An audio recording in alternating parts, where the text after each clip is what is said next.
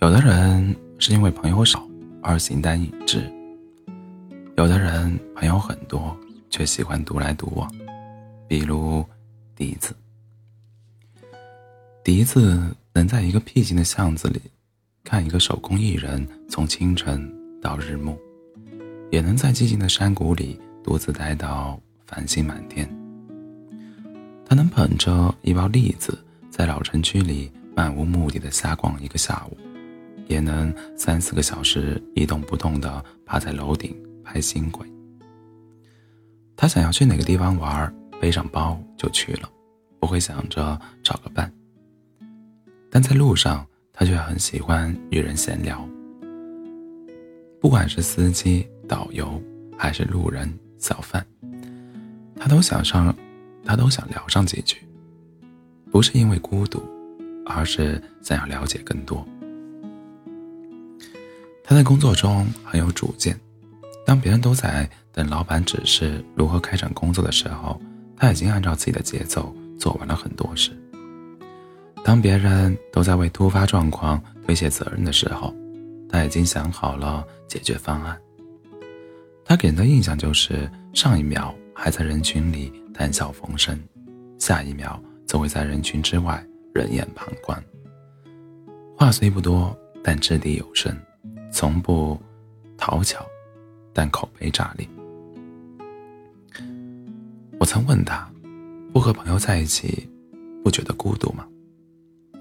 结果他说，在一起也一样孤独啊。我又问，你就不怕别人对你印象不好？他回答道：“我以前倒是非常在意别人的看法，别人问我怎么不爱说话，我就会拼命的东扯西拉，但说了跟没说一样，甚至不如不说。现在别人问我怎么不爱说话，我就会很坦然的告诉对方，我没想好要怎么说，或者我觉得没有必要说。其实真的不需要多说什么。”你认真的做好了一件事，会替你解释所有的事，不必担心别人怎么看自己，也不必老是忙着告诉别人你在干嘛。一旦你给自己预预设了观众，就会在瞬间失去自我。比如说，你明明更想玩过山车，明明更想吃烤肉，但因为同伴喜欢玩海盗船。喜欢吃冷面，结果你在游乐场里既没有玩痛快，又没有吃开心。比如说，你明明手头有很紧急的事情，但因为旁边有人在闲聊，你就会装作很有兴趣的样子，然后时不时插上几句，以显得自己懂礼貌。但结果是，别人觉得你心不在焉，而你还把事情耽误了。比如说，你明明是打算认真学习、努力刷题，结果因为有同伴在身边，你就看不进去书、听不进去课，还管不住自己的嘴巴，总想聊点什么。聊着聊着，一个下午就过去了。又比如说，你明明只需三分钟就能搞定的事情，一旦有了别的陪伴，可能三十分钟都搞不定。你明明可以轻松就得出结论的问题，一旦有了别人参谋，你很可能就难交出答案。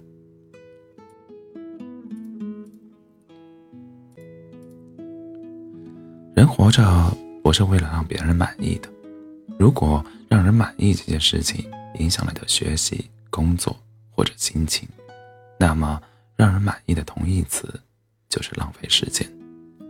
那还不如就独来独往的学习和生活。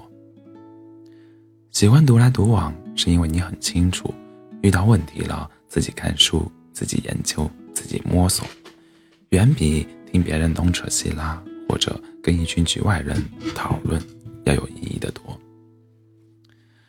你可以在专业的书籍里找答案，甚至可以找到理论依据或者解题思路。你可以去请教真正的高手，也许别人的一点点提示就能起到拨云见日的效果。你可以去网上找相关的教程资教程资料，花上三五天细心研究，也许就能学会一项技能。所以你才懒得去跟话不投机的人辩论，而是选择亲自去搞定问题。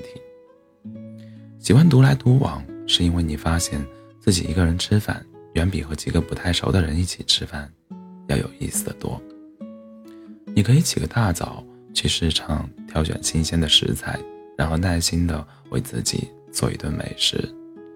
你可以跟着美食教程研究一道新菜式，然后增长自己的厨艺。你可以不顾礼仪，不顾吃饭，不顾穿着，想怎么吃就怎么吃。所以你才懒得去参加拍起来很美，待着却很尴尬的饭局，而是更愿意把这样的周末留给自己。喜欢独来独往，是因为你明白，一个人待着，远比和一群装得很熟的人在一起要舒服得多。你可以去看自己喜欢的电影，然后随便哭，随便笑；你可以去自己喜欢的小店，然后随便吃，随便喝，随便拍。你可以去一个自己喜欢的城市，然后随便待着，从清晨到日暮。所以你才懒得去参加那些看起来高朋满座，实际上跟自己没什么关系的活动，而是选择照顾好自己的感受。人性就是这样，当你独自一个人生活的时候，你更容易反叛。反叛，一旦你习惯了和别人一起生活。你就更善于委屈自己。我想说的是，不合群没什么，不合自己的心要痛苦的多。被人讨厌没什么，不怕被人讨厌要快乐的多。不是所有的才华都要有人赏识，不是每一种喜欢都要取得共鸣，不是每一段时光都要有人作伴。如果你独自一人就能过得风生水起。那么，当另一个人或者一群人出现时，由此产生更多的是麻烦和打搅，而不是分享或者欣赏。那么，你就不要介意独自生活。生物学家早就告诉过我们，那些在黑暗中找不到光的生命，大多学会了自己发光。赵姑娘是室友眼中的异类，她的日常。不是待在自习自习室里看书，就是去自习室看书的路上。但他室友们却是在抱团混日子。他们几乎每时每刻都黏在一起，研究怎么化妆、怎么团购，再再不就是讨论哪部剧的哪个角色演得有多烂，哪个牌子的哪款鞋子设计的有多丑。室友群聊的时候。也会问问赵姑娘的看法，试图把她拉进热闹的讨论中，但赵姑娘每次都会说我不知道。次数多了，赵姑娘身上难免就有几个不合群的标签，甚至有人还当众嘲讽她：“有什么了不起的？不就是多读了几本书吗？”赵姑娘也不生气，而是平静地说：“我理解你们喜欢陪伴，但希望。”你们也尊重我喜欢独处，这和读了多少书没有关系。他从来不去搬运热门的励志名言，因为在他看来，父母的付出、自己的追求，远比任何人的一句话更能警醒自己。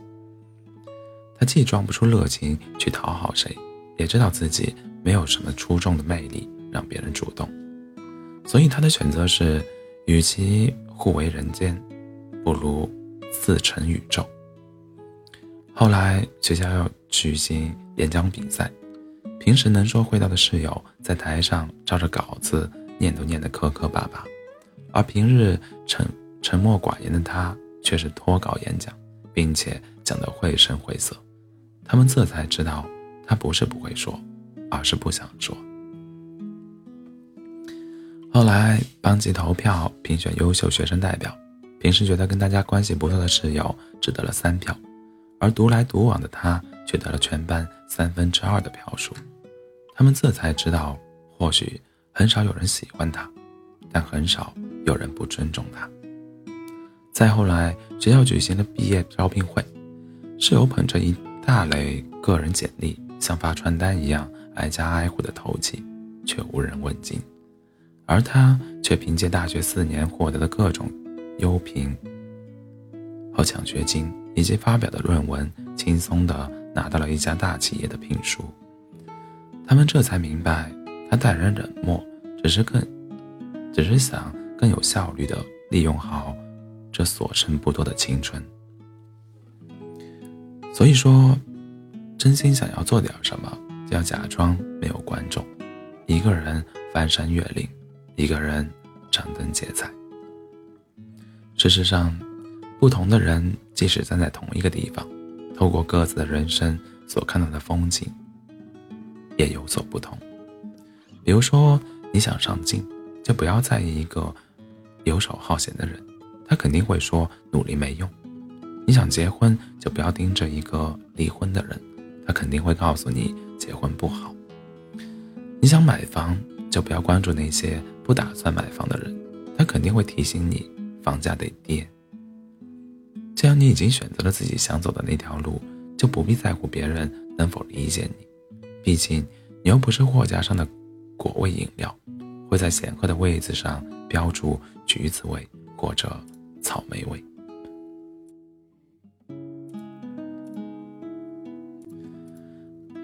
敢于与众不同，就要敢于接受别人对自己。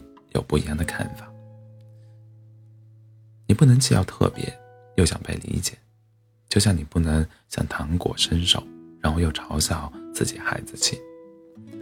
敢于成为异类，是因为你知道自己想要什么，因为你心里拥有我跟他们不一样的自信，以及我只是暂时跟你们一样的耐心。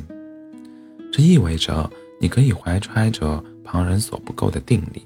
去做自己想做的事情，胜，故欣然，败也从容。这意味着你踏上了一条自己喜欢的路，这条路的尽头不一定有你想要的东西，但你还是决心要去看看。这意味着你不再是其他人思维的复读机，不再是潮流的傀儡，不再是孤独的奴隶。这还意味着。你既不会给别人添麻烦，也不会给自己找尴尬，就像是在用小火慢慢的炖着自己，咕噜咕噜的越炖越浓郁。你往人群中靠近一寸，你内心的落落寞就会增长一尺，增长一尺。所以我的建议是，不要追求热热闹闹却空空洞洞的合群，不要纠缠毫无意义。却毫无头绪的争论，不要为了面子而演一个不熟悉的角色，也不要因为别人的拙劣表演而气急败坏。不要因为这世上有有人跟你道不同，你就不好好走自己的路。不要因为身边有人不理解你，你就觉得自己做错了什么。假如你自身毫无价值可言，那么谁的认可其实根本就不重要。假如你自身价值不菲，那么谁的批评其实也无所谓。最重要的事情从来都不是有没有人爱你，而是你值不值得爱。同样的，不是朋友多了路好走，而是把路走好了，朋友才会多。看过一段经典的对白，A 问。长大以后，最让你难过的事情是什么？B 回答说：“我有一个朋友，以前他走路带风，行事高调张扬，笑起来眼角眉梢都是潇洒。他放荡不羁，桀骜不驯。”A 追问道：“那后来呢？”B 回答说：“后来，后来的他走路不再敢逆着人潮。”为人处事谨小慎微，他不再有放肆的开怀大笑，也不再有凌云的少年志气、少年义气。其实很多人都是这样长大的，日子一天一天的过去，不知不觉就没了个性，没了梦想，没了激情，也没了原则。毕生的追求也不过是为了要和大多数人保持一致。结果是大家都愿意服从，好像世界上最安全的事就是让自己消失在多数之中。现实就是这样不可理喻，它变着法子的逼着你合群。向你灌输如何取得成功，却从不教你如何保持住自己的个性。你被他塞进一个模具里，变成了一个规矩的、合格的大人。但代价是你失去了独立思考的能力，失去了个性、梦想、热情和好奇心。结果是我慢慢的被我们给稀释掉了。我想提醒你的是，成长过程中很重要的一件事情是，你要学会接受别人和自己的不一样，同时保护好自己和别人的不一样。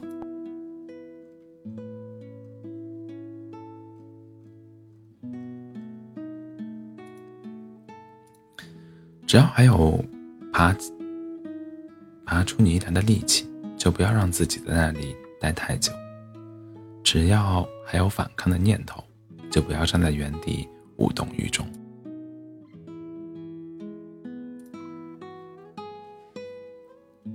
没有谁能阻止小人物怀有远大梦想，也没有谁能阻阻止渺小的生命去做生猛的尝试。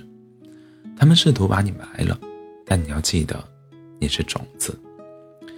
希望你独处的时间不仅限于到了家门口的车，说过晚安之后的夜，关上门的厕，关上门的厕所，还包括在热闹的人群面前，在千篇一律的潮流面前，在众口铄金的偏见面前。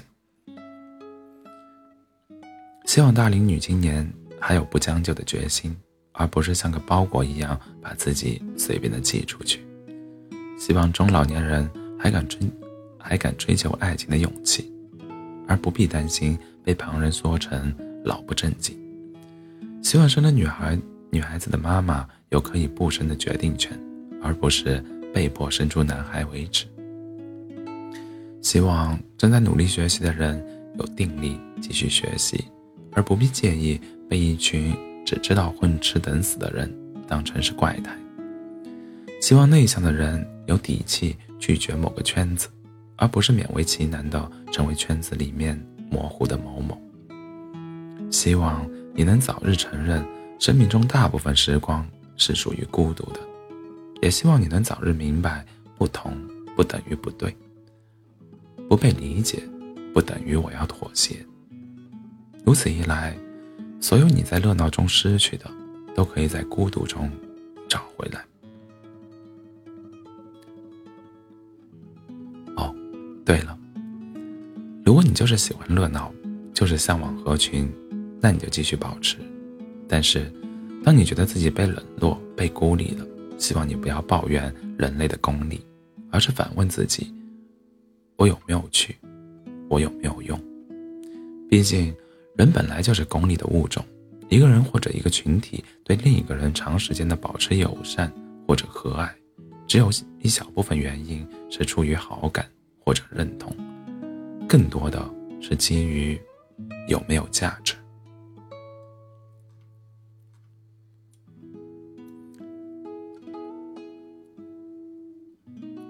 太多人输在不像自己，而你胜在不在不想别人。